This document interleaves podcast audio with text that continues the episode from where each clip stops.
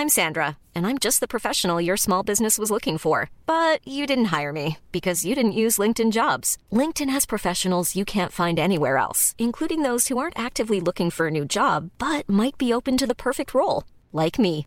In a given month, over 70% of LinkedIn users don't visit other leading job sites. So if you're not looking on LinkedIn, you'll miss out on great candidates like Sandra. Start hiring professionals like a professional. Post your free job on linkedin.com/people today. On va vous parler de nouvelles techniques d'intelligence artificielle qui génèrent des vidéos, de Google qui abandonne encore un produit, d'Amazon qui présente de nouveaux produits et s'allie à BMW, et d'Elon Musk qui présente un robot. Bon robot Mauvais robot? Hmm, On va en parler.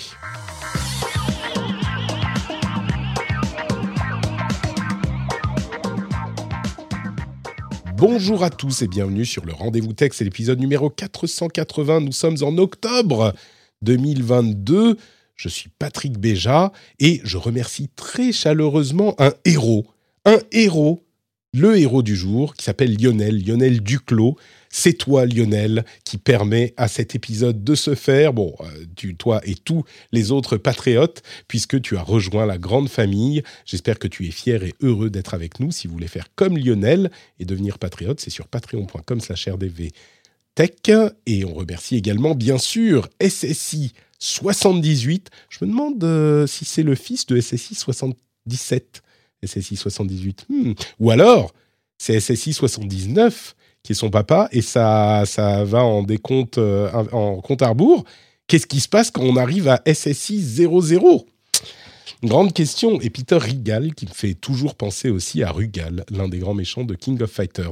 Donc merci à vous deux aussi, SSI, et Peter, producteur de cet épisode.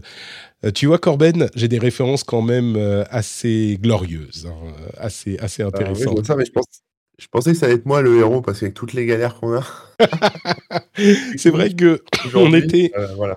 Eh, franchement, sur les quatre aujourd'hui, euh, normalement, on était censé avoir l'é- l'équipe d'Upload hein, pour euh, animer l'émission.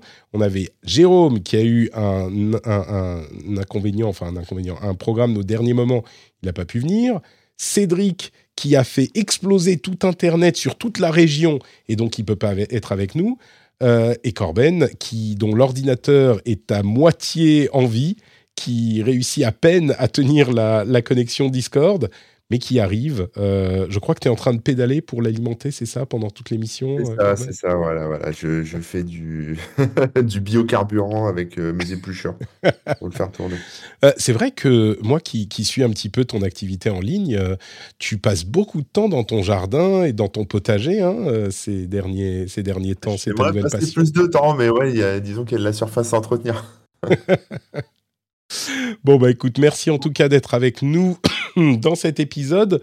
Pour ceux qui ont suivi mon actualité sur euh, Twitter, vous savez que c'était pas gagné qu'on puisse faire un épisode aujourd'hui. D'ailleurs, je ne sais pas très bien comment ça va se passer parce que euh, je suis victime de la plus grosse grippe que j'ai eue de. Je ne vais pas dire de ma vie parce que je ne me souviens pas.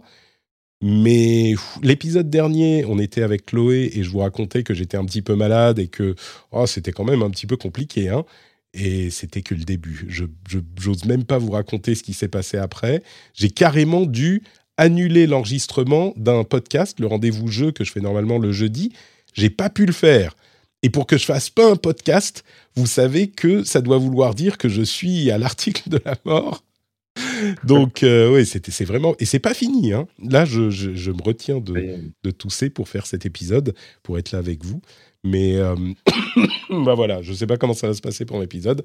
Euh, si tout à coup je me mute, Corben, euh, il faut que tu que tu que tu remplisses, que tu fasses du remplissage.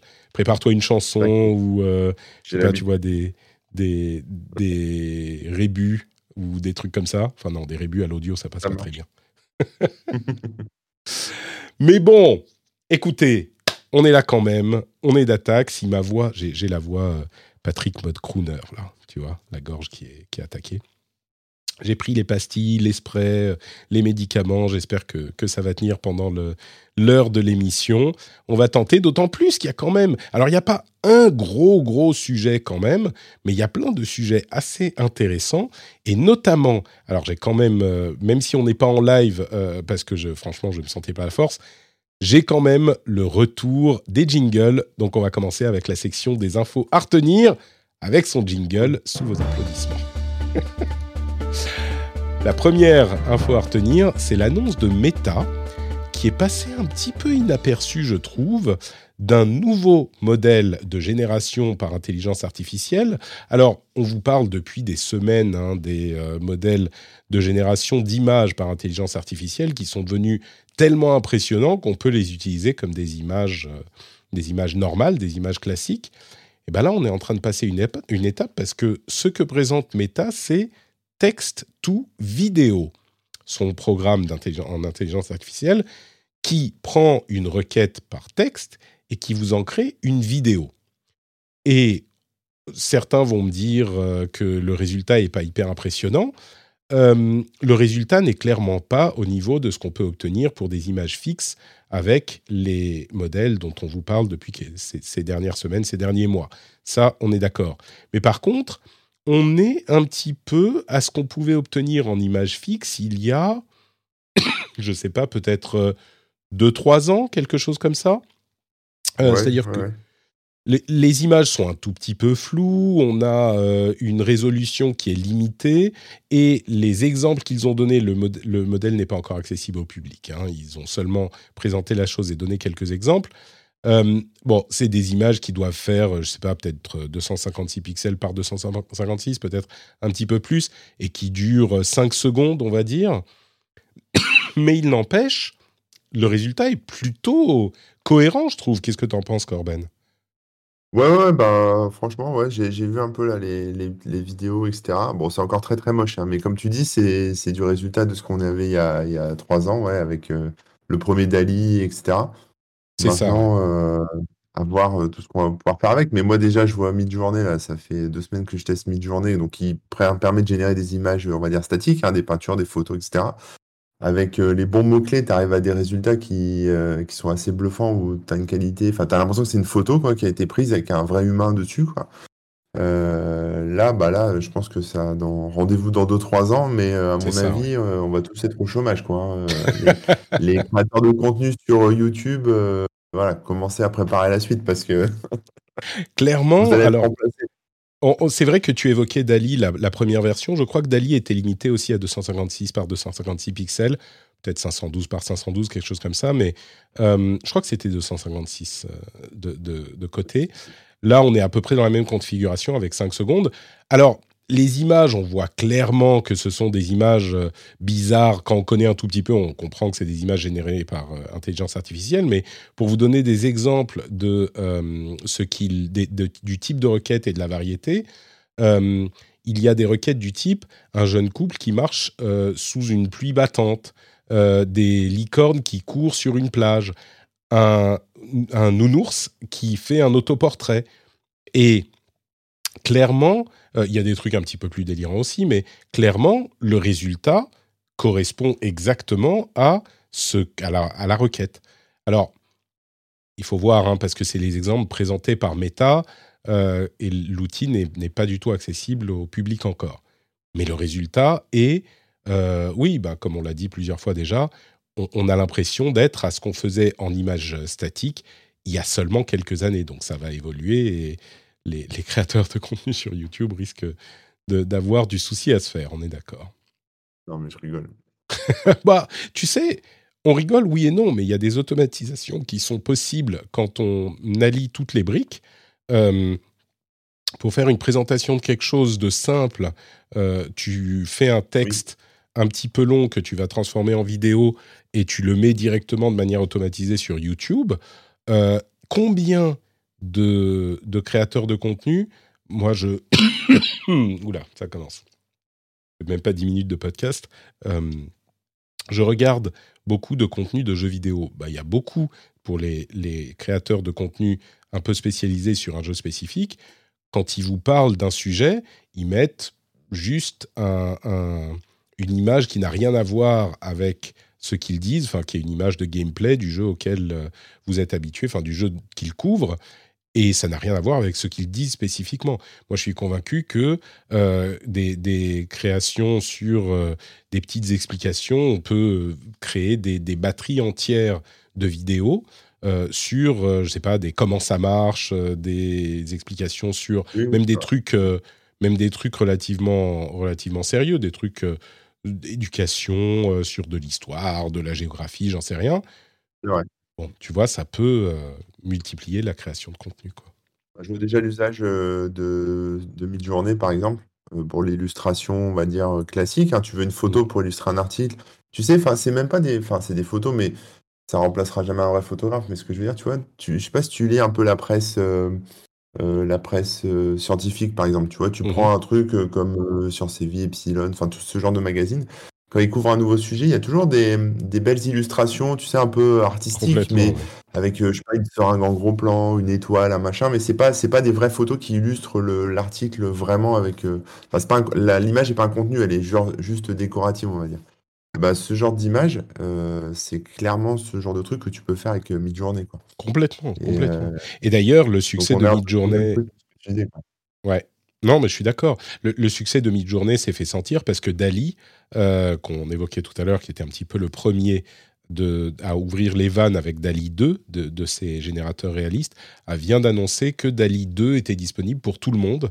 Aujourd'hui, il n'y avait plus besoin d'avoir euh, une invitation à la bêta. Et je crois que, alors il y a plein de, de questions sur euh, la sécurité d'utilisation, etc., qu'ils avaient mis en avant, mais moi je pense que c'est simplement parce qu'ils ont vu que Midjourney était tellement populaire, ils se sont dit, ben, on est en train de de perdre notre, notre avance. Euh, et donc DALI 2 est maintenant disponible a priori euh, pour tout le monde. Donc ça continue à évoluer dans ce, dans ce domaine de, euh, de la génération d'images de, par IA. Mais le plus impressionnant à ce stade, c'est qu'on arrive déjà à la, à, la, à la vidéo, quoi. À la vidéo à partir de rien. C'est même pas des deepfakes, c'est à partir de rien, c'est à partir d'une requête à voir. Euh, il y a partir de rien et il y a retourner à rien. Et dans ce domaine, Google est assez expert. J'espère que tu apprécies la, transition, Corben. Oui, je vois ça. Elle m'est venue toute seule, tu vois. Elle a été générée par une IA euh, de transition qui me l'a envoyée dans la tête directement.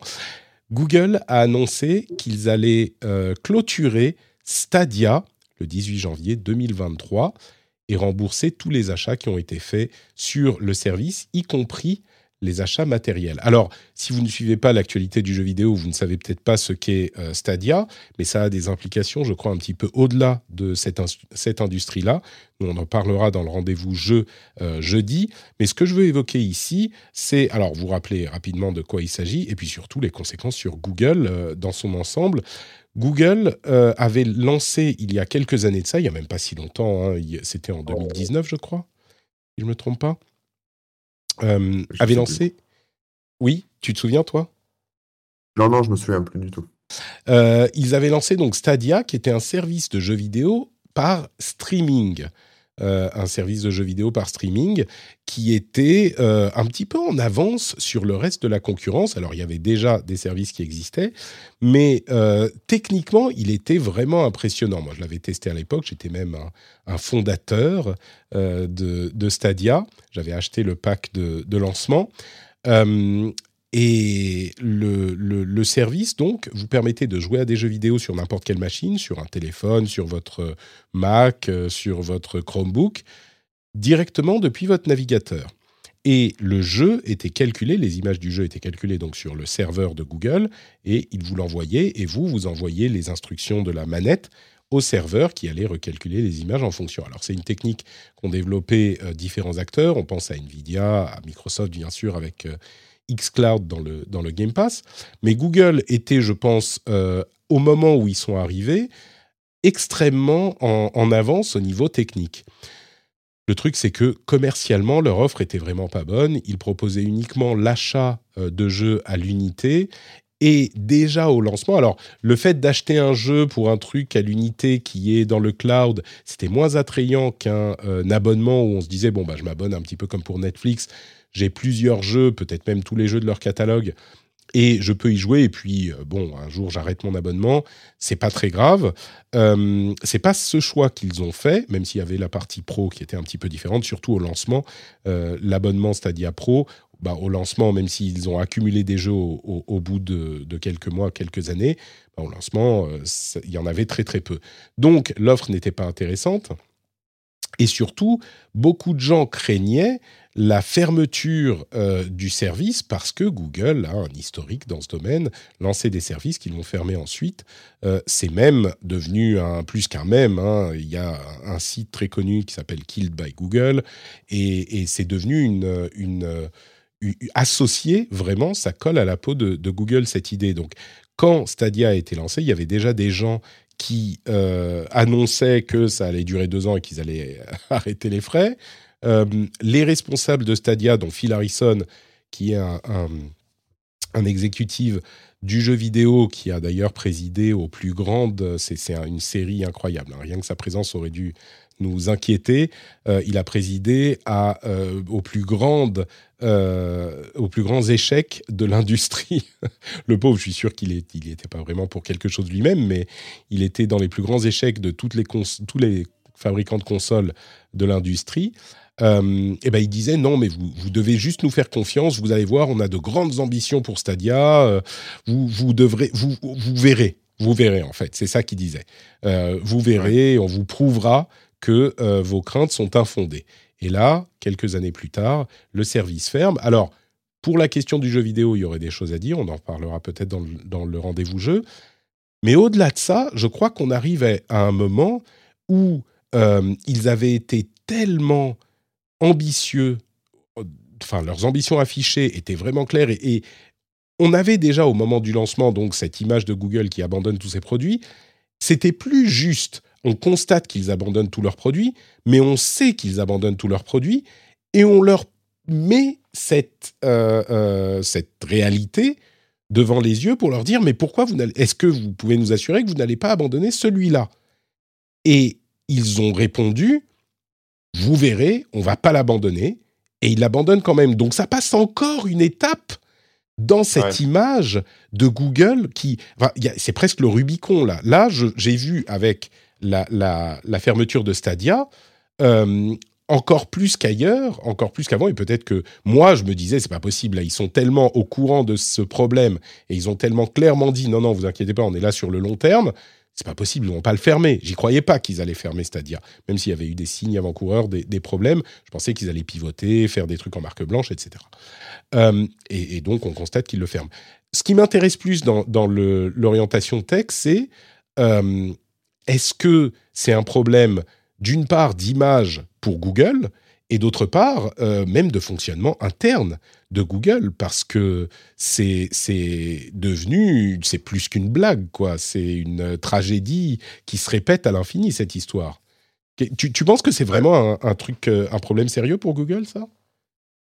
Bah, non, je pense pas en fait, parce que enfin, j'ai lu un article ce matin qui était intéressant. Alors, je l'ai lu un peu en diagonale, mais en gros, l'idée c'était de dire qu'en fait, pour Google ou même d'autres, hein, euh, ça revenait plus cher d'entretenir un service euh, qui marche pas, enfin qui marche, ou, enfin en, tout cas ancien et qui marche pas, plutôt que soit de le refaire euh, de zéro, soit d'en faire, d'en proposer un nouveau qui, qui, qui fait le buzz en fait, tu vois, dont mmh. tout le monde parle en fait. C'est-à-dire économiquement, ça rapporte plus à Google de lancer tout le temps des nouveaux trucs que de maintenir des trucs qui marchent à moitié ou voilà, qui, qui sont même qui marchent mais qui sont très tellement anciens que plus personne en parle, tu vois. Mmh euh, et, en fait, voilà, ça partait de ce constat-là. Donc, euh, est-ce que Google euh, vraiment a galéré avec son truc plutôt que de le faire pivoter, bah, va peut-être revenir plus tard avec un nouveau truc et ça va faire, ça va réexciter les médias, ça va rebuzzer, ça va, etc. Est-ce que c'est économiquement, on va dire, plus viable? Ou est-ce que, enfin, je sais pas. Je pense qu'ils explorent, ils doivent être tellement loin de, de la façon dont on réfléchit nous que ils sont peut-être euh, ouais, ils sont, ils sont peut-être tellement euh, dans le futur, on va dire, que euh, c'est peut-être plus simple pour eux de bosser déjà sur le futur de ce genre de truc et de mettre aux toilettes Stadia plutôt que d'essayer de, de, le ressusciter ou de le tordre dans tous les sens pour que les gens l'adoptent. Quoi. Après, c'est grillé quelque part. Tu veux dire que le, le service, en l'occurrence Stadia, ça décollait pas, ça décollait pas, ça servait à rien de continuer à le pousser pendant trois ans de plus pour de toute façon lui, lui imposer une mort lente. Alors Alors, qu'ils peuvent revenir dans 5 ans ou, 6 ans avec un autre truc qui se base sur les mêmes technologies et qui, qui se relancera, qui sera plus efficace. Surtout, bah, fera parler de lui très facilement puisque ça sera nouveau. Je, comprends cette idée, effectivement. Et puis, d'une certaine manière, on peut se dire que euh, la raison pour laquelle ils ferment tellement de produits et tellement de projets, c'est parce qu'ils en lancent énormément. Donc, ils essayent énormément de choses. Euh, c'est pas faux. Et, je peux comprendre cette vision. D'un autre côté, euh, moi, je pense que très concrètement, ça, euh, ça nuit à la confiance des utilisateurs et du coup, même, ça peut aller, maintenant qu'on a eu tellement d'exemples, ça peut aller jusqu'à euh, freiner l'adoption d'un service. Parce que si tu as un service qui pourrait peut-être t'intéresser, peut-être même pour ta société, euh, et que tu sais que c'est Google qui l'a lancé, alors, à part Gmail, euh, Google Search, YouTube et peut-être Google Docs, bah, tu sais pas si ça sera là dans 2-3 ans. Donc transitionner tout ton, ton workflow sur la nouvelle, le nouveau, pardon, le nouveau service euh, pour se dire bah, dans deux ans il sera, il sera peut-être plus là. Euh, ça peut avoir un effet pervers parce que les gens n'y vont pas parce qu'ils ont peur que euh, Google le ferme. Du coup, ça décolle pas. Du coup, Google voit que ça décolle pas et du coup, Google le ferme. Tu vois le, le cercle vicieux. et puis au-delà de ça, il y a eu aussi des, des témoignages. Alors, les témoignages d'anciens employés, on ne sait jamais exactement ce que ça vaut, mais il faisait état d'un problème structurel chez Google qui accorde une énorme valeur au lancement de produits et pas à leur suivi. C'est-à-dire qu'il disait la raison pour laquelle Google ferme tellement de produits, c'est que la promotion interne est basée sur les produits lancés. Si tu lances un produit, tu le mets dans ta présentation, euh, ça fait classe pour tes supérieurs et euh, tu peux obtenir une promotion. Mais dès que le produit est lancé, les ingénieurs et les programmeurs de talent se font transférer vers d'autres équipes. Et du coup, les gens qui restent sont les ingénieurs plus juniors ou les programmeurs plus juniors, euh, et le produit stagne. Et du coup, c'est là encore une sorte de cercle vicieux, parce que au niveau interne, alors encore une fois, je ne sais pas exactement ce que ça vaut cette, euh, cette, euh, ce témoignage, mais au niveau interne, ils disent la structure de la société fait que le moyen de progresser dans la boîte, c'est de lancer des trucs. Les maintenir, ça t'apporte rien pour ta carrière.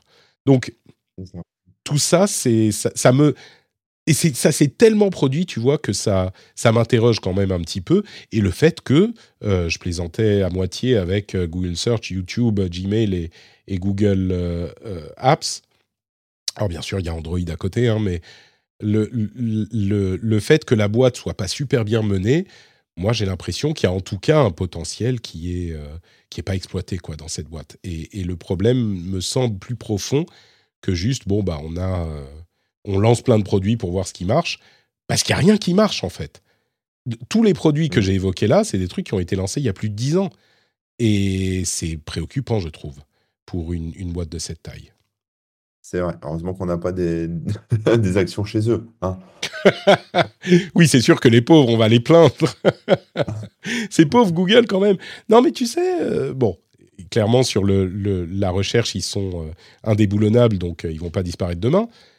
Mais le potentiel me paraît, euh, me paraît pas très bien exploité. Quoi. Beaucoup, de critiques, beaucoup de gens critiquent Sundar Pichai depuis quelques années. Et je crois qu'il y a. Et peut-être que c'est qu'on ne se rend pas compte de la complexité de gestion d'une boîte comme celle-là, hein, c'est possible aussi, mais. Bon. Oui, ça aussi.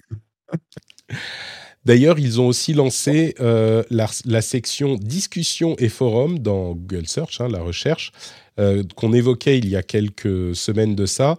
Euh, alors, elle n'est pas lancée partout dans le monde, si je ne me trompe pas, mais c'est à côté de, des résultats que vous avez traditionnellement. Il y a la section, en gros, c'est un petit peu l'update Reddit. on en parlait il y a, il y a quelques semaines. quand on fait une recherche, on a souvent des sites de mauvaise qualité et beaucoup de gens vont aller chercher les réponses sur des choses comme Quora ou Reddit, euh, où c'est des vrais gens qui vont répondre à cette question spécifique que vous êtes posée. Et, Google s'est rendu compte qu'il y en avait tellement qu'ils ont intégré ça à leur recherche directement, plutôt que d'avoir une euh, simplement les faire, faire, partie de la recherche organique. Ben là, ils vont euh, excentrer la, la, section discussion et forum pour que ceux qui veulent ce type de recherche puissent y avoir accès plus facilement. Bon, pour la recherche, ils, travaillent dessus, hein, ça, il n'y a pas de problème. Amazon a aussi annoncé euh, différentes choses. Euh, il y avait un petit événement. Alors, il y a, y a plein de choses euh, qui ne sont pas hyper intéressantes. Hein. Des, des, rings, des échos, différents types de, de, de échos chauds, de échos bidules. Vous savez, tous ces, tout ce système de maisons connectées avec les différents endpoints de leurs maisons connectées. les choses qui ont retenu mon attention, alors il y a des mises à jour du robot Astro euh, qui peut maintenant détecter les animaux de compagnie. Bravo, Astro, il va pas leur rouler dessus, c'est pas mal. Euh, mais surtout, un nouveau Kindle qui s'appelle le Kindle Scribe, qui permet de lire, mais aussi d'écrire. Euh, c'est vraiment une nouvelle étape dans la gamme Kindle, qui existe depuis bien longtemps maintenant. Il coûte euh, bon, presque 400 euros, mais euh, c'est un écran e comme toujours, avec un écran de 10 pouces, 10,2 pouces, et on a du coup un stylet pour prendre des notes. C'est 340 dollars aux États-Unis. Et puis l'autre chose qui a retenu mon attention, c'est le partenariat entre BMW et Amazon qui euh, permettra à BMW d'utiliser une sorte de clone d'Alexa pour en faire son propre assistant vocal pour ses voitures. Donc BMW, en fait, va bénéficier de la technologie Alexa, mais pas utiliser Alexa en tant qu'Alexa, mais créer son propre assistant vocal euh, pour ses voitures. À un moment où euh, Apple et d'autres sont en train de, complètement euh, s'approprier les tableaux de bord de certaines voitures, comme on en parlait avec CarPlay euh, il y a quelques semaines. Et c'est le cas d'Android aussi qui se dirige dans cette direction. C'est intéressant de voir que BMW veut se démarquer avec son assistant euh, vocal, mais ils savent qu'ils ne vont pas pouvoir créer cette technologie de nulle part, et donc ils empruntent celle d'Alexa.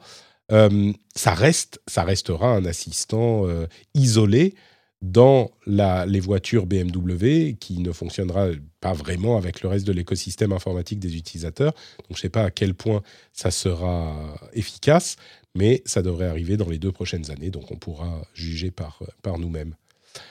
Euh, donc entre le Kindle et les voitures, est-ce qu'il y a des choses qui t'intéressent, toi, Corben, dans les annonces d'Amazon? Kindle que voiture, mais... Euh, non, non, le Kindle Scribe, euh, ça m'intéresse. Je trouve que c'est Enfin, faut, faut essayer euh, parce que dans. dans T'es un utilisateur de, tablette, de tablette, toi euh, De tablette de lecture Pas du tout tablette, beaucoup moins Kindle, oui. Euh, tablette, pas du tout. non, je parle de Kindle, tablette de lecture, oui. Ah, Kindle, ouais, ouais, Kindle, ouais, je suis très utilisateur de Kindle. Après, euh, il y a, en concurrent, il y a Remarkable 2, qui est pas mal, il paraît. Euh, voilà, c'est euh, mon pote Rémi qui avait fait un test sur mon site, hein, si tu as envie d'aller le lire, voilà, là-dessus, il l'avait il l'avait testé et reçu. Moi, je l'avais pas testé encore, sais pas le, Remarkable, on en avait fait un after show avec un auditeur qui, qui, avait le 1 et le 2 et qui en était très, très, très satisfait. C'est il y a quelques semaines.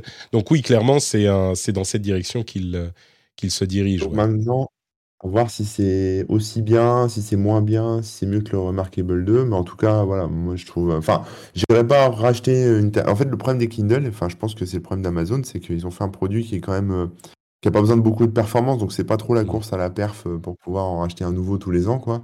Euh, ils sont assez résistants, donc franchement, un, Kindle, t'en achètes un et après tu le, tu le traînes, tu le traînes pendant très longtemps, tu vois ce que je veux dire. Mmh. Donc ils en vendent, à mon avis, ils en vendent pas non plus des palettes entières.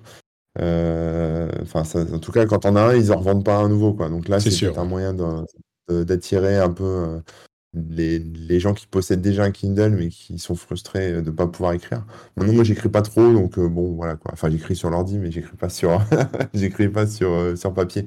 Donc ça me manque pas trop, mais bon, pourquoi pas, voir. Pour les étudiants, ça peut être pas mal, ou les gens qui bossent, qui aiment bien bosser à l'écrit, qui ont toujours plein de notes à prendre, de trucs. Bon, voir comment c'est ah géré après à voir vraiment effectivement comment c'est géré, comme tu le dis, parce que j'ai l'impression que c'est surtout pour prendre des notes sur des documents existants, sur peut-être des livres, et j'ai très très peur de la compatibilité avec euh, d'autres d'autres systèmes de, travail, tu vois. Est-ce que tu qu'est-ce que tu vas pouvoir faire de tes notes, où tu les importes, comment elles sont formatées, etc.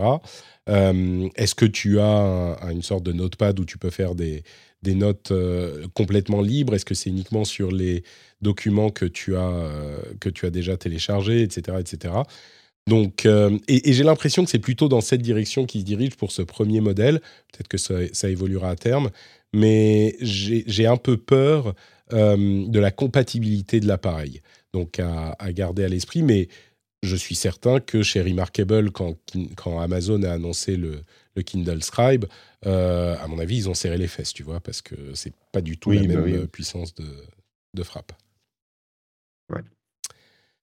Et la dernière news à retenir qu'on voulait évoquer euh, aujourd'hui, c'est bah, parler un petit peu d'Elon Musk, pas avec euh, Twitter, enfin si quand même, il y a un petit peu de Elon Musk et Twitter, euh, mais la présentation du robot Optimus qu'ils avaient annoncé il y a quoi, deux ans le robot Optimus d'Elon Musk, et qui, enfin, ils avaient annoncé qu'ils travaillaient dessus avec cette, vous vous en souviendrez peut-être, cette, euh, cette blague où il y avait quelqu'un dans, dans un costume en latex euh, qui était venu en, faisant, en marchant genre je suis un robot.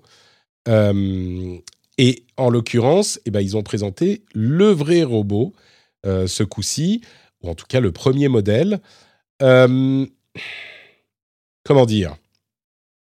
Donc, c'est les technologies Tesla qui ont été implémentées dans ce robot. C'est un robot qui... Alors, il y a le robot lui-même, et puis il y a les, réactions au robot, euh, qui pour moi, les, deux éléments sont parlants. Euh, d'abord, Elon Musk dit que c'est un robot humanoïde qu'il pourra euh, rendre disponible au grand public dans quelques années seulement pour il pense moins de 20 000 dollars. Alors les promesses d'Elon Musk, on sait ce qu'elles valent. Hein. Euh, généralement, ça se concrétise pas tout à fait exactement comme il l'a promis. Euh, mais surtout, donc, le robot en lui-même, bah, toi, tu as, vu euh, sa, démarche sur la scène. Qu'est-ce que tu as pensé de, ce robot? Est-ce qu'il t'a impressionné? Est-ce que tu as mordu à la hype de, Musk qui te dit que c'est le prochain compagnon euh, des, humains euh, la hype, euh, non, parce que pour l'instant, enfin, on voit quand les mecs l'installent, bon, tu, vois que le truc, il est un peu. Enfin, on est encore sur un, top proto. Ça fait pas rêver en tout cas. Ouais. Que, ce qu'il a présenté, ça fait pas rêver. Ça, on dirait un animatronique de, film, quoi, tu vois. Donc, dans un parc d'attractions, tu vois, un peu. Hmm. Donc après, mais après, moi, sur tout le discours tu vas avoir moi, moi, je, moi, je me mets à la place. Euh, enfin, moi, je, je, me dis, ça serait trop bien pour moi, tu vois. Parce que imagine un robot qui marche, qui est un peu, qui marche bien, qui se, qui se déplace bien, qui a de la force, etc. Euh, il va tondre la pelouse à ma place, tu vois. Il va aller couper des arbres à ma place. Il va faire des trucs, tu vois, un peu physique comme ça. Euh, dans, dehors, dans la, dans la merde. Ou alors il va faire la bouffe nickel parce qu'il va bien savoir comment on épluche les oignons, tu vois. Donc sur le sur le concept euh, apport, enfin valeur ajoutée, si c'est bien fait, un peu comme dans les films, euh, en tout cas moi ça me fait rêver. Maintenant, euh, maintenant moi ce que j'ai peur, c'est que, enfin voilà, ce que j'avais cru comprendre aussi ce truc-là, c'est qu'ils vendaient à petit prix pour que derrière ils te collent tous les, les packs et les extensions et les modules d'intelligence artificielle. Mmh. Si tu veux que ton robot il fasse la cuisine, il faut prendre l'option à 10 000 euros qui dit je fais la cuisine. Si tu veux l'option euh, je, je, passe, je fais le ménage, bah pareil, tu vas devoir rajouter un pack. Et on l'a vu avec les Tesla, hein, quand euh, il y a un truc, euh, tu vois, il peut couper des trucs à distance ou activer des choses à distance, etc. on va rester sur un truc qui ne t'appartient pas. Et puis, si demain il veut retirer une fonction ou si demain il veut rajouter un truc, il peut, quoi, à distance, quoi. Donc, bon, voilà, je suis un peu mitigé, quoi. C'est-à-dire que j'aime bien l'idée de, mais peu importe la marque, en fait, peu importe la société qui le fabrique, mais j'aime bien l'idée d'un robot qui va euh, quelque part m'aider dans ma vie de tous les jours, tu vois, pour, euh, parce qu'au lieu d'être tout seul à faire les travaux chez moi, bon, on sera deux, et ça, ce sera génial. Euh, Avec ton ami que tu as payé pour être ton ami. Ma femme m'entendait, elle me mettrait une claque derrière la tête parce qu'elle m'aide beaucoup aussi. Mais, mais voilà, mais par contre, sur le sur le robot en lui-même, euh, enfin le fait que ce soit Tesla qui le vende, ça laisse rien présager de bon, en tout cas moi sur, sur l'idée que j'en ai. Bah, oui, et non, disons que euh, ce qui est intéressant avec la vision d'Elon Musk, effectivement, c'est que il a une vision pour ces, ce type de produit. Euh, ce type de produit, je pense, enfin, on pense tous aux, deux sociétés qui ont eu beaucoup de succès qu'il a euh, lancées ou reprises, euh, c'est Tesla et SpaceX, et il faut avouer qu'il a pris des fantasmes qui étaient latents dans l'inconscient collectif ou dans le conscient collectif euh, depuis parfois des décennies, et qu'il en a lancé des applications commerciales extrêmement efficaces. Alors, il y a aussi eu des plantages assez, assez éclatants, hein, c'est indéniable. Mais là où c'est intéressant avec le robot, c'est que si vraiment il s'attaque à cette idée de faire un robot humanoïde, l'intérêt d'avoir un robot humanoïde, c'est qu'il est adapté à une société d'humanoïdes. Donc, euh, quand on dit ah ben pourra tondre la, pelouse et couper des arbres, on peut imaginer un robot qui va tondre la pelouse tout seul, mais ce robot-là, il pourra pas. Enfin, je veux dire une sorte de tondeuse avec moteur et intelligence artificielle derrière euh, comme une sorte de Roomba qui va tondre la pelouse. Je suis sûr que ça existe d'ailleurs. Euh, mais ce robot-là, il ne pourra pas aussi couper les arbres. Et, et il ne pourra pas faire la cuisine. Donc l'intérêt d'un truc humanoïde, c'est qu'il est adapté à ce que, tout ce que nous, on fait. Euh, et donc cette idée, je crois, est, assez enthousiasmante. Et, du coup, le fait que quelqu'un comme Elon Musk se mette à ça, il y a une perspective mettre une perspective sur le type de développement de produits aussi. Parce que tu disais, les Tesla, on peut couper à distance, machin, c'est vrai, mais c'est aussi une fonction du fait qu'il a pensé les voitures comme des objets euh, informatiques avant que ça ne soit des objets euh, euh, mécaniques. Et du coup, les voitures sont mises à jour tout le temps, ont des nouvelles fonctionnalités, etc. Alors, il y a les avantages et les inconvénients, mais euh, il y a quand même des, avantages à avoir ce type de développement qui sont, euh, qui sont indéniables. Donc ça, c'est pour tout l'aspect un petit peu fantasme. La, réalité concrète, c'est que je t'ai trouvé assez euh, généreux avec la, description du robot. Enfin, il est quand même tout pourri, quoi. la, la, réalité, c'est une sorte de machin, oui, c'est une sorte d'animatronique, comme tu le disais, il, bouge très lentement, il a euh, des mouvements très hésitants. Euh, et, c'est là, le truc programmé, millimétré qu'ils ont fait pour la présentation du truc. Enfin, on, est dans, à des années-lumière de ce qui se fait aujourd'hui dans le domaine. Euh, les gens de Boston Dynamics, ils ont dû voir ça arriver sur scène. Enfin, ils se sont esclaffés, quoi, je pense.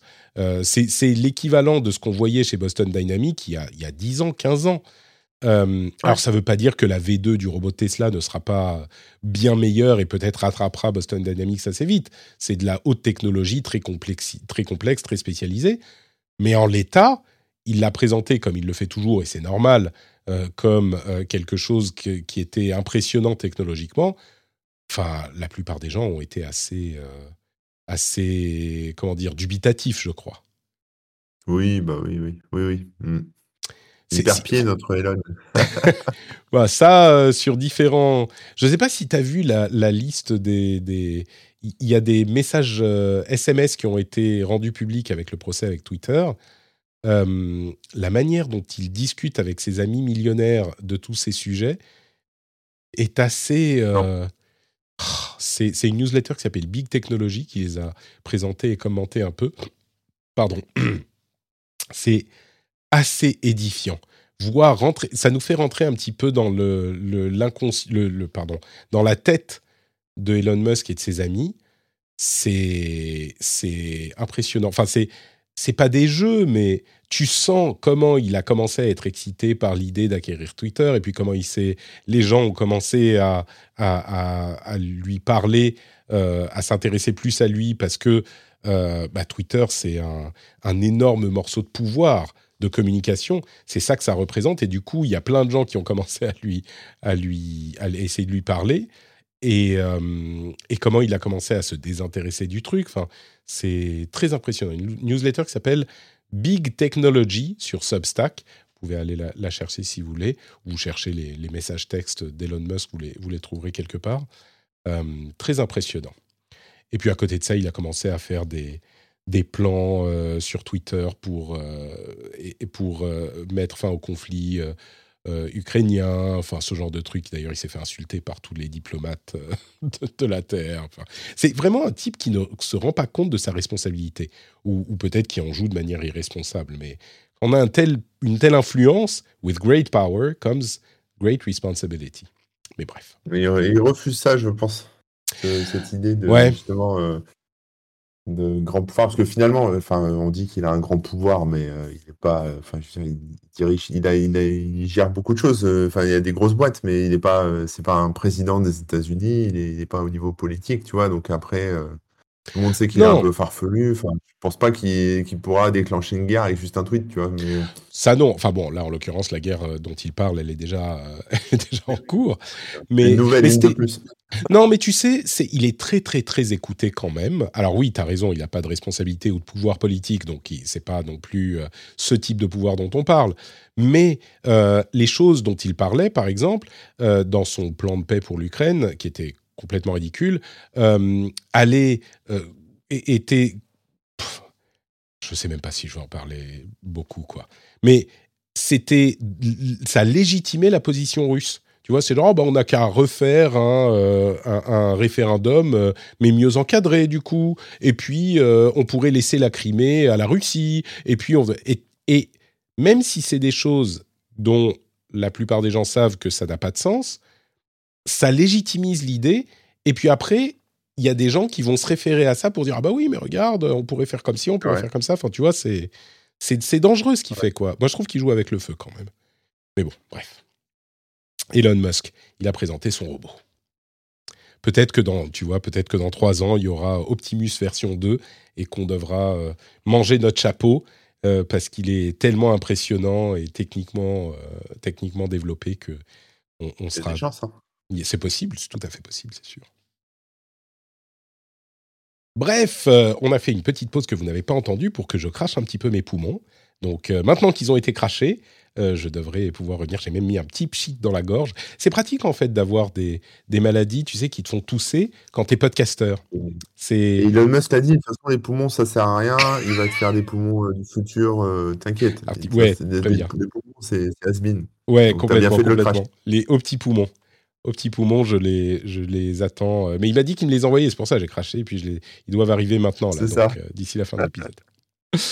bon, euh, vous savez aussi ce qui, vous savez aussi ce qui est encore plus efficace que les robots Optimus d'Elon Musk? Patreon.com slash rdvtech. Je, je, vais le faire très court hein, parce que je suis tout seul et fatigué, donc je ne vais pas l'éditer out du, du, du de la formule euh, Patreon privée euh, de l'épisode. Donc vous aurez ça aussi. Et du coup, je vais vous encourager tous à euh, remercier les patriotes qui vous permettent d'avoir cette émission gratuitement pour vous. Si vous voulez devenir un patriote et soutenir financièrement l'émission, vous pouvez le faire sur patreon.com slash rdvtech. Plein de bonus super cool, des timecodes, des contenus bonus, etc. Et en plus, surtout, la fierté. La fierté, messieurs, dames, d'être un héros qui soutient le rendez-vous tech. Merci à vous tous et à vous toutes. Euh, Patreon.com slash rdvtech. I'm Sandra, and I'm just the professional your small business was looking for. But you didn't hire me because you didn't use LinkedIn jobs. LinkedIn has professionals you can't find anywhere else, including those who aren't actively looking for a new job, but might be open to the perfect role, like me. In a given month, over 70% of LinkedIn users don't visit other leading job sites. So if you're not looking on LinkedIn, you'll miss out on great candidates like Sandra. Start hiring professionals like a professional. Post your free job on linkedin.com/people today. Hi, I'm Daniel, founder of Pretty Litter. Did you know cats tend to hide symptoms of sickness and pain? I learned this the hard way after losing my cat Gingy. So I created Pretty Litter, a health monitoring litter that helps detect early signs of illness by changing colors, saving you money and potentially your cat's life. Pretty Litter is veterinarian developed, and it's the easiest way to keep tabs on your fur baby's health right at home. Go to prettylitter.com and use code ACAST for 20% off your first order and a free cat toy. Terms and conditions apply. See site for details. Et on arrive à la partie le reste de l'actu.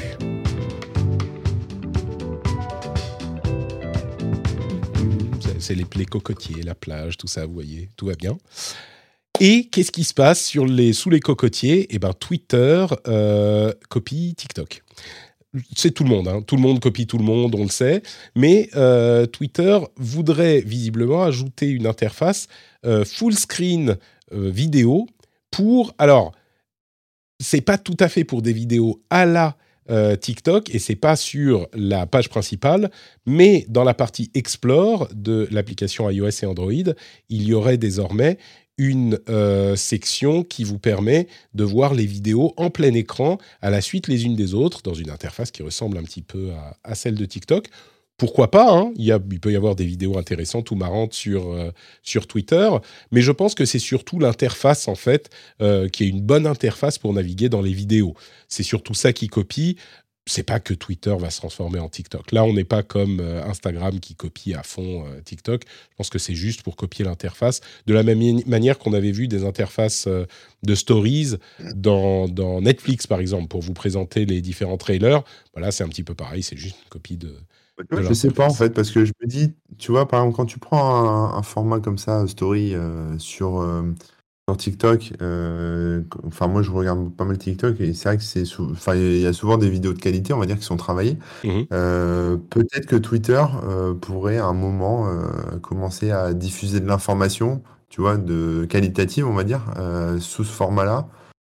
voilà, avec, avec cet effet un peu de je scroll et je passe à la news suivante. Possible. ça serait marrant pour les créateurs, en tout cas, de, contenu, de pouvoir proposer, euh, en plus de leurs tweets, euh, des, vidéos comme ça pour, euh, pour illustrer ou pour, voilà, pour faire leur, leur, contenu. Quoi. Bah à vrai dire, ce que ça, ça peut amener assez vite, c'est un sujet dont on parlait la semaine dernière d'ailleurs, c'est le fait que les créateurs de contenu qui font déjà du contenu au format TikTok et qui le postent sur TikTok, Instagram, Facebook, vont pouvoir l'exporter directement sur Twitter aussi. Donc peut-être que ça amènera, ça, va peupler cette, euh, ce tab-là assez vite avec du contenu d'un type qui n'existe pas aujourd'hui sur Twitter. C'est possible, euh, c'est mmh. possible aussi, même si on, partage beaucoup de vidéos TikTok sur Twitter, mais là le format sera adapté. Euh, Bruce Willis, alors ça c'est un truc que j'ai posté sur le Discord parce que ça me paraissait complètement fou, vraiment une grosse étape encore dans les deepfakes mais ça a été euh, contredit par Bruce Willis lui-même. Alors de quoi il s'agit? On a eu, un sujet il y a euh, quelques jours de ça, disant que Bruce Willis avait vendu les droits de son double numérique à une société pour l'utilisation dans des publicités, par exemple, en deepfake, euh, à une société qui avait déjà fait une publicité deepfake avec Bruce Willis pour le marché russe il se trouve que, alors donc l'idée ça aurait été que euh, le, double numérique, donc le double en deepfake, on va dire, aurait été euh, utilisable pour plus de publicité, euh, sans forcément la participation même de Bruce, de Bruce Willis lui-même, qui d'ailleurs, vous en souviendrez peut-être, mais il a interrompu sa carrière au cinéma parce qu'il est atteint d'aphasie. Qui est une maladie qui peu à peu lui ôte la faculté de parler et de comprendre le langage, ce qui est vraiment, vraiment pas drôle. Euh, mais il se trouve que la famille, ou lui-même, je ne sais pas, de Bruce Willis, ont euh, contredit la chose et Deepcake, la société en question, a confirmé qu'ils euh, avaient travaillé uniquement pour cette publicité de 2021 et qu'ils n'avaient pas de droit pour plus que ça. Donc c'était un rapport erroné ça aurait été quand même une grosse, grosse étape, mais je voulais le mentionner parce que vous l'avez peut-être déjà vu passer. Ça n'est pas encore le cas. On n'a pas un acteur qui a euh, vendu euh, les droits de son image ou loué les droits de son image pour euh, son, sa participation à des publicités ou d'autres choses sans sa participation physique. Ça finira par, par arriver. oui, je oui, pense que. Ouais. Tu, tu, penses aussi. Est-ce que tu peux me donner une, euh, une, euh, une, estimation de la date à laquelle on verra ça pour la première fois? Bah oui, comme je suis Madame Soleil, je vais te faire ça sans problème. euh, bah écoute, disons euh, dans deux ans. Hein, dans deux, deux ans, Non, non, mais très bien. Ah, quand tu vois, enfin, avant la, 2020. Les technologies sont coller le visage de quelqu'un sur sur une personne qui servirait un peu de, de mannequin, de doublure, quoi, si tu veux, ça, se fait déjà. Donc après, c'est juste quel, euh, enfin, est-ce que l'artiste, enfin l'acteur qui va vendre ses droits, euh, enfin, je, pense que, enfin moi en tout cas, si j'étais acteur, euh, dans la position de Bruce Willis par exemple, donc c'est-à-dire avec une aphasie et que j'ai besoin continuer à nourrir ma famille, mais je peux plus travailler. Euh, je pense que je mettrai quand même une clause dans le contrat qui dit euh, je dois valider tout avant pour être sûr que bah, je me retrouve pas dans un truc à la con où je me ridiculise, tu vois ce que je veux dire? Mais, mais qu'après techniquement tout se fasse sans moi, bah, franchement je signe. Hein. Ouais. Je, crois que je crois que c'est ça la, la, la partie un petit peu pivot, c'est que je pense pas que qui que ce soit va vendre les droits juste en euh, ouvert. Vous pouvez faire ce que vous voulez avec l'image. Il faudra toujours qu'il y ait une approbation à chaque euh, étape. Et donc, ce c'est pas vraiment une vente de droits. C'est genre, euh, bon, bah, on va travailler sur chaque projet individuellement. On peut imaginer aussi des gens qui feraient ça avec les, par exemple, les, les comment on dit, c'est pas la famille, mais on dit en anglais le, the estate les propriétaires des droits à l'image euh, d'une personne décédée, par exemple, d'un acteur ou d'une personnalité publique, euh, pourraient utiliser ça de cette Ça coûtera peut-être même moins cher que d'embaucher un acteur euh, connu, tu vois. Oui, oui, ça peut. On n'est pas encore à une étape de deepfake où c'est suffisamment convaincant, je crois, pour complètement remplacer dans un film, mais on, pourra y arriver dans pas si longtemps que ça, quoi. Apple, alors les résultats des lancements des iPhone 14 et iPhone 14 Pro semble montrer que les iPhone 14 ne euh, trouvent pas un énorme succès. Euh, alors, euh, relatif, hein, c'est-à-dire qu'ils comptent en vendre 90 millions d'unités pour le deuxième, deuxième semestre 2022, comme l'iPhone 13, contrairement à ce qu'ils pensaient à la base, qui était 96 millions. Donc ça va encore, mais clairement, le modèle qui a le plus de succès, c'est l'iPhone 14 Pro. Pas très surprenant, puisque l'iPhone 14 est très similaire à l'iPhone 13 et que le Pro est celui qui a les, nouvelles nouveautés, les, vraies nouveautés. Euh, là où il y a quelque chose d'encore plus intéressant à noter sur euh, ce que fait Apple, c'est que dans la dernière version d'iPadOS et d'iOS, il y a euh, la fonctionnalité Stage Manager, alors pour iPadOS, Stage Manager qui était réservé aux euh, iPads avec processeur M1. Vous vous souvenez, Stage Manager, c'est cette euh, fonctionnalité de fenêtrage qui vous permet d'avoir plusieurs fenêtres à l'écran de votre iPad. Eh bien, cette fonctionnalité de Stage Manager sera disponible sur les iPads les plus récents non équipés de puce M1 donc les, iPads équipés de puces A12X et A12Z.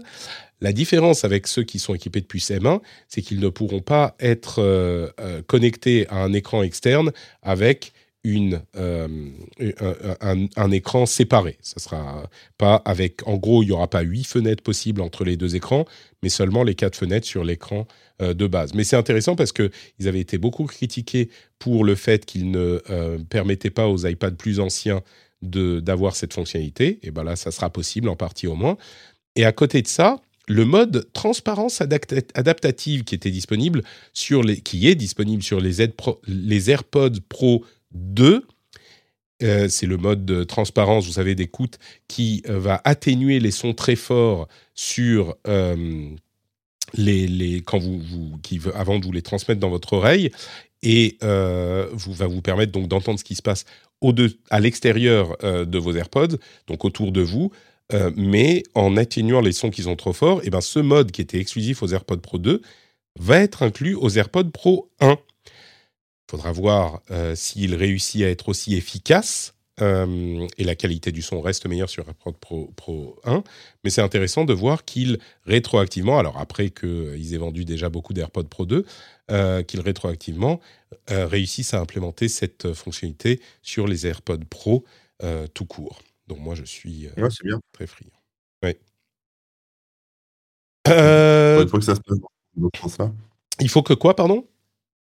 Une fois que ça se passe dans ce sens-là. C'est ça, ouais.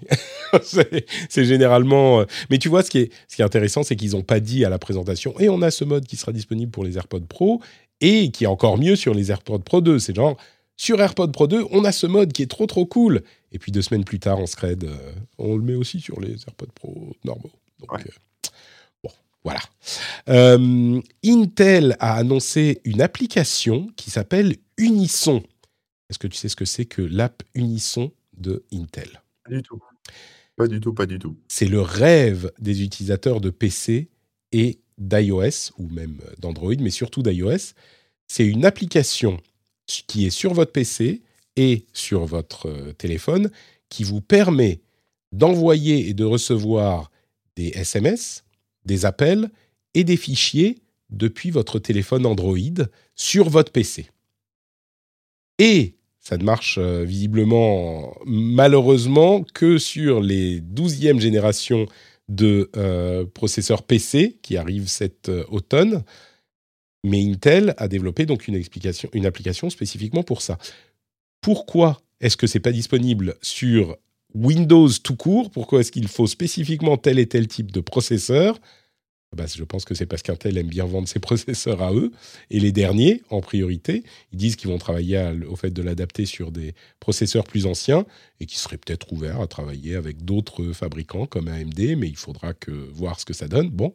Mais, mais je me demande comment ça marche parce que il n'y a pas, à moins que je me trompe, euh, enfin, comment est-ce qu'ils vont faire pour faire passer l'appel au PC. Sur Android, c'est très ouvert, donc on peut, on peut imaginer comment ça va passer. Mais sur iOS, peut-être qu'il y a des API qui sont euh, réservés à d'autres choses qu'ils vont utiliser pour ça, je ne sais pas.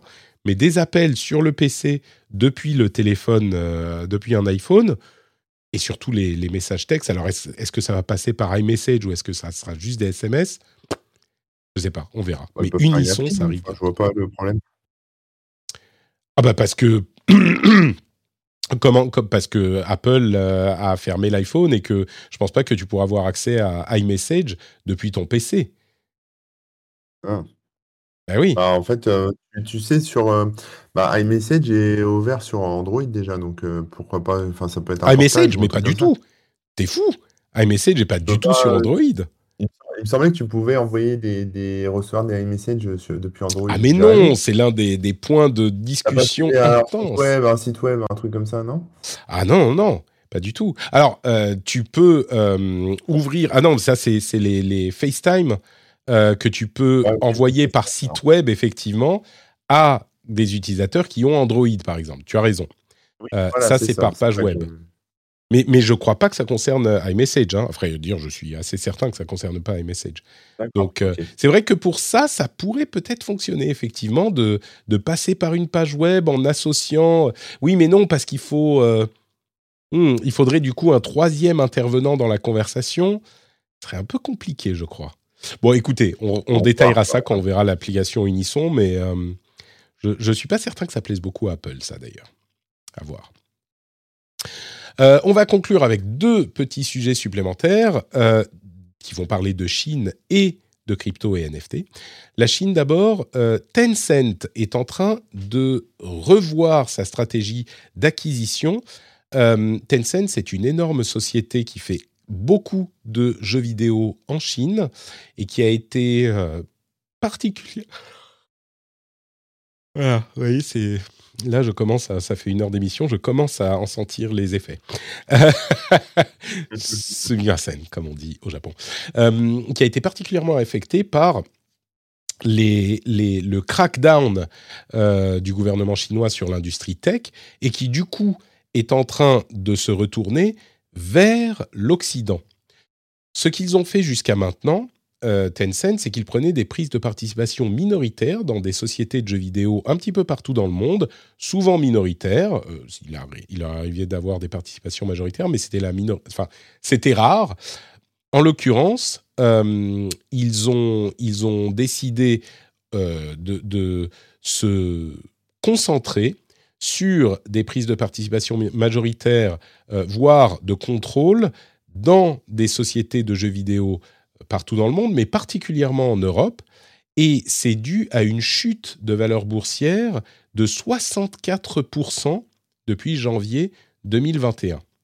Ils ont perdu 600 millions, euh, pardon, 600 milliards euh, de dollars de capitalisation boursière, ce qui est la plus grosse euh, chute d'une société dans le monde, quoi. Donc voilà, si, si, vous vouliez voir les conséquences de, de la politique chinoise anti-secteur tech, bah, on commence à en voir beaucoup, on en parle régulièrement. Hmm. Donc, euh, Corben, c'est le moment de créer une société de jeux vidéo pour que Tencent vienne investir et te rendre riche. Ouais, j'ai bien pensé, mais la flemme. Hein. La flemme, ok. Bon, bah écoute, quand tu auras acheté ton robot Optimus d'Elon Musk, euh, tu pourras lui donner comme instruction voilà, de faire une société de jeux vidéo pour euh, se faire racheter par. je pense que c'est une bonne idée. C'est ça. NFT et crypto. Alors, on, en parle hein, depuis un moment. La chute, euh, le l'hiver euh, des cryptos continue. Une firme d'analyse a estimé que a estimé que je, suis, je, suis, sincèrement désolé, mais je vous, je vous assure que la semaine est vraiment pas facile et que je me fais violence pour, euh, pour pouvoir faire cette émission. J'espère que vous appréciez mes, mes efforts titanesques. Hein. voilà la, la, vraie dure vie des podcasteurs. Euh, donc, les volumes d'échange de euh, NFT ont chuté en, septembre, ils ont atteint 500 millions de dollars. Alors vous allez me dire, 500 millions, c'est quand même énorme, hein. ça reste beaucoup d'argent sur un mois euh, comme volume d'échange pour des, des, objets numériques en NFT. Alors c'est vrai, c'est beaucoup, mais c'est une chute de 97% par rapport à janvier 2022. Donc en 9 mois, le volume d'échange est passé de 17 milliards de dollars à moins de 500 millions. Si vous étiez impressionné par les 64% de chute de Tencent depuis janvier 2021, bah là c'est 97% depuis janvier 2022 pour le volume d'échange de NFT, le volume global. Ça ne veut pas forcément dire que le marché du NFT est en déclin, ça veut surtout dire que la, hype sur les, prix exorbitants euh, a dû bien baisser. Euh, je pense qu'en termes de quantité de NFT, il y en a ah, peut-être un petit peu moins quand même, mais il y en a quand même euh, toujours un gros volume qui est échangé. Euh, mais plus à des prix de fou, quoi. Enfin, je pense euh, c'est peut-être revenu. Je, oui, c'est possible, c'est possible, c'est possible aussi que. Euh, je pense qu'il y a quand même des gens qui sont refroidis un petit peu, hein, que, que, le ça serait intéressant de voir pas juste le volume de, en, comment dire, le volume en termes de valeur, mais le volume en unité. Ce serait intéressant de voir ça aussi. J'irai regarder un, un, petit peu plus près ce, ce, rapport. Mais bah, les NFT continuent à faire du bruit, euh, notamment avec un dessin de Frida Kahlo, c'est cette artiste mexicaine, euh, qui a été transformé en NFT. Donc, il y a un euh, collectionneur qui a scanné, en fait, ce dessin et qui a ensuite brûlé l'original. Et là, on arrive dans un euh, domaine qui est euh, à la fois euh, enfin, scandaleux et intrigant au niveau artistique et au niveau technologique. alors, il y a des interrogations sur est-ce qu'il a vraiment brûlé l'original, est-ce qu'il en a brûlé une copie, est-ce que c'était un, un, coup monté, machin. Bon, on va mettre ça de côté une seconde. Peut-être que c'était pas l'original qui l'a brûlé, mais a priori, euh, ça a été présenté comme ça. Et l'idée était, bah voilà, on a fait un NFT du truc. Il va y en avoir euh, X exemplaires, mais l'original a disparu. Il a été transformé en NFT. Alors oui, c'est inutile si vous voulez. Euh, je suis tout à fait d'accord, mais artistiquement, je trouve que si c'était pas honteux et scandaleux, d'ailleurs le Mexique a engagé une procédure parce que c'est destruction de patrimoine national, enfin évidemment, mais encore une fois, si on met ça de côté, c'est artificiel parce que bah, il a brûlé l'objet pour que les NFT aient de la valeur et en plus les NFT, on peut, enfin c'est un objet numérique, on peut les reproduire autant qu'on veut, etc., etc. Oui, mais je trouve que artistiquement c'est pas c'est pas inintéressant l'idée de se dire bah si l'œuvre a été détruite est-ce que le NFT a plus de valeur euh, il est en quantité limitée etc etc donc euh, je sais pas c'était ouais. tu, tu, tu vas Moi, je trouve que c'est un peu merdique quand même euh, comme façon de faire. Après, tu vois, quand, quand c'est un, un artiste comme Banksy qui détruit sa propre œuvre, mmh. tu vois, pour, parce que ça fait partie de la démarche. Je, peux le comprendre. Tu vois, bah, un, artiste euh, qui détruirait sa propre œuvre pour faire un NFT pourrait le comprendre. Tu vois, sur hmm. le truc. Mais là, c'est quand même pas, euh, c'est pas eux. tu vois, c'est pas, c'est pas une œuvre à eux. Euh, c'est un monument national. voilà. Enfin bref, c'est. je trouve ça un peu. Je pense qu'on est d'accord. Et puis les réactions sont quand même plutôt sur cette ligne-là me fais, je me faisais, j'essayais un tout petit peu de me faire. Mais j'avoue que là, j'ai forcé un petit peu quand même. D'ailleurs, comme, je le disais, les autorités mexicaines sont très très mécontentes. Hein. C'est des choses qui, même si on pourrait dire ah bah il l'a acheté, c'est à lui. Oui, mais non. Euh, il y a des trucs qui, dépassent la propriété euh, privée euh, et qui sont des, des, objets qui font partie de, du patrimoine culturel d'un pays. Et on n'a pas, enfin, si on parle de questions légales et de propriété, on n'a pas le droit de, de le détruire. Quoi.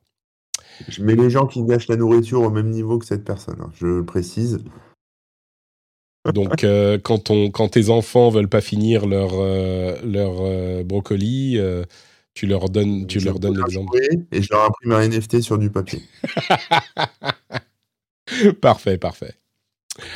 Et voilà, c'est à peu près tout pour cet épisode du Rendez-vous Tech. Merci à vous tous de nous avoir suivis. merci à Corben également de, de m'avoir accompagné dans cet épisode un petit peu, un petit peu difficile. Tu sais, c'est pas au moment euh, les, plus, les plus heureux, les plus faciles qu'on reconnaît ses vrais amis. C'est au moment les plus compliqués. Et toi, tu étais là pour cet épisode. Donc, euh, merci euh, beaucoup. Jérôme et chez Cédric. Voilà, tant pis. Chez, chez Jérôme, oui, c'est ça. On va, vous, pouvez leur envoyer des petites cloches, des petits emojis cloches. shame, shame. À, cette... Bon, les pauvres, ils, étaient, ils avaient des empêchements. C'est pas qu'ils voulaient pas, hein, mais mais quand même. Euh, dis-moi, où est-ce qu'on peut te retrouver dans ton potager, du coup, euh, Corben? Eh bien, entre deux carottes sur corben.info et entre deux courgettes sur euh, twitch.tv slash corbenfr. Magnifique, Corben FR. tu, tu lances pas un stream, là, après qu'on ait fini d'enregistrer? À 14h, je lance un stream. Très bien. Bon, bah, j'irai regarder un petit peu. Lundi, mardi et jeudi, 14h. Lundi, mardi, jeudi, 14h sur Corben FR, sur Twitch. Parfait. Eh ben nous, on est euh, généralement hein, sur Twitch aussi, le mardi et le jeudi midi, euh, quand je suis assez en forme pour euh, faire ça et l'enregistrement en même temps.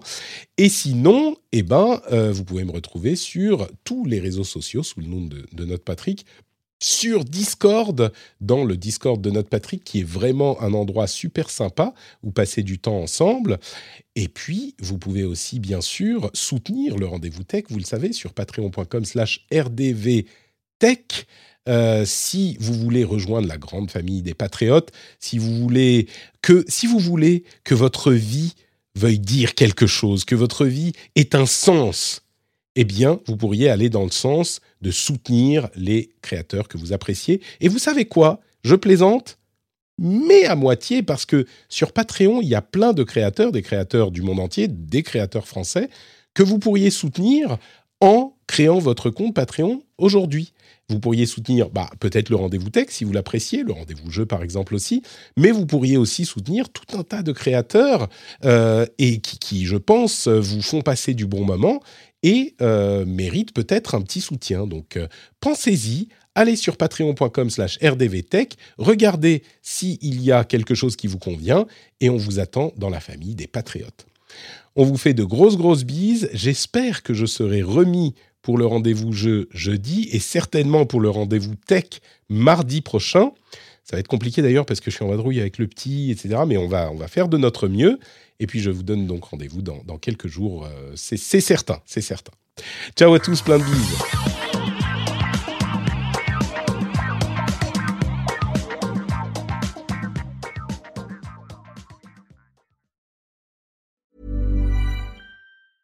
Mom deserves the best, and there's no better place to shop for Mother's Day than Whole Foods Market. They're your destination for unbeatable savings, from premium gifts to show-stopping flowers and irresistible desserts. Start by saving 33% with Prime on all body care and candles. Then get a 15-stem bunch of tulips for just $9.99 each with Prime. Round out Mom's menu with festive rosé, irresistible berry chantilly cake, and more special treats. Come celebrate Mother's Day at Whole Foods Market. Hi, I'm Daniel, founder of Pretty Litter. Did you know cats tend to hide symptoms of sickness and pain? I learned this the hard way after losing my cat, Gingy. So I created Pretty Litter, a health monitoring litter that helps detect early signs of illness by changing colors, saving you money and potentially your cat's life. Pretty Litter is veterinarian developed, and it's the easiest way to keep tabs on your fur baby's health right at home. Go to prettylitter.com and use code ACAST for 20% off your first order and a free cat toy. Terms and conditions apply. See site for details.